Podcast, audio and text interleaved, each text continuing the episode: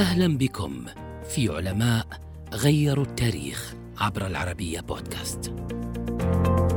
مسلمة المجريطي هو أبو القاسم مسلمة بن أحمد المجريطي، فلكي وكيميائي وعالم رياضيات أندلسي، عاش في القرن الرابع الهجري. ينسب إلى مدينة مجريط أو مدريد الحالية، حيث ولد بها عام ثلاثمائة وثمانية وثلاثين هجرية.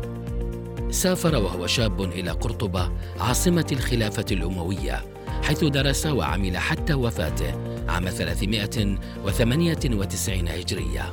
كان مقرباً من البلاط الأموي، وعمل كفلكي خاص للخليفة الحكم وللحاجب المنصور. أسس مدرسة كانت بداية لظهور جيل من علماء الفلك والرياضيات في الأندلس وأوروبا. من التلاميذ الذين تلقوا العلم في مدرسته ابن الصفار والطرطوشي وأمية بن أبي الصلت. جمع للمرة الأولى في الأندلس بين المفاهيم الرياضية ومفاهيم العلوم الفلسفية. من إنجازاته التقنية تطوير الاسترلاب لاستخدامه في الملاحة وتحديد موقع النجوم في شبكته باستخدام عدة أنواع من الإحداثيات. الإنجاز التقني الذي حققه في كتاب رسالة في الأسطرلاب فتح الباب أمام الكشوف الجغرافية الإسبانية فيما بعد.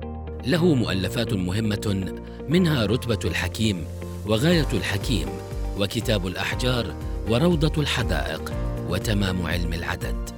شارك في ترجمة كتاب بطليموس في الفلك، وطور جداول الخوارزمي، وقدم تقنيات جديدة في علم المساحة وحساب المثلثات.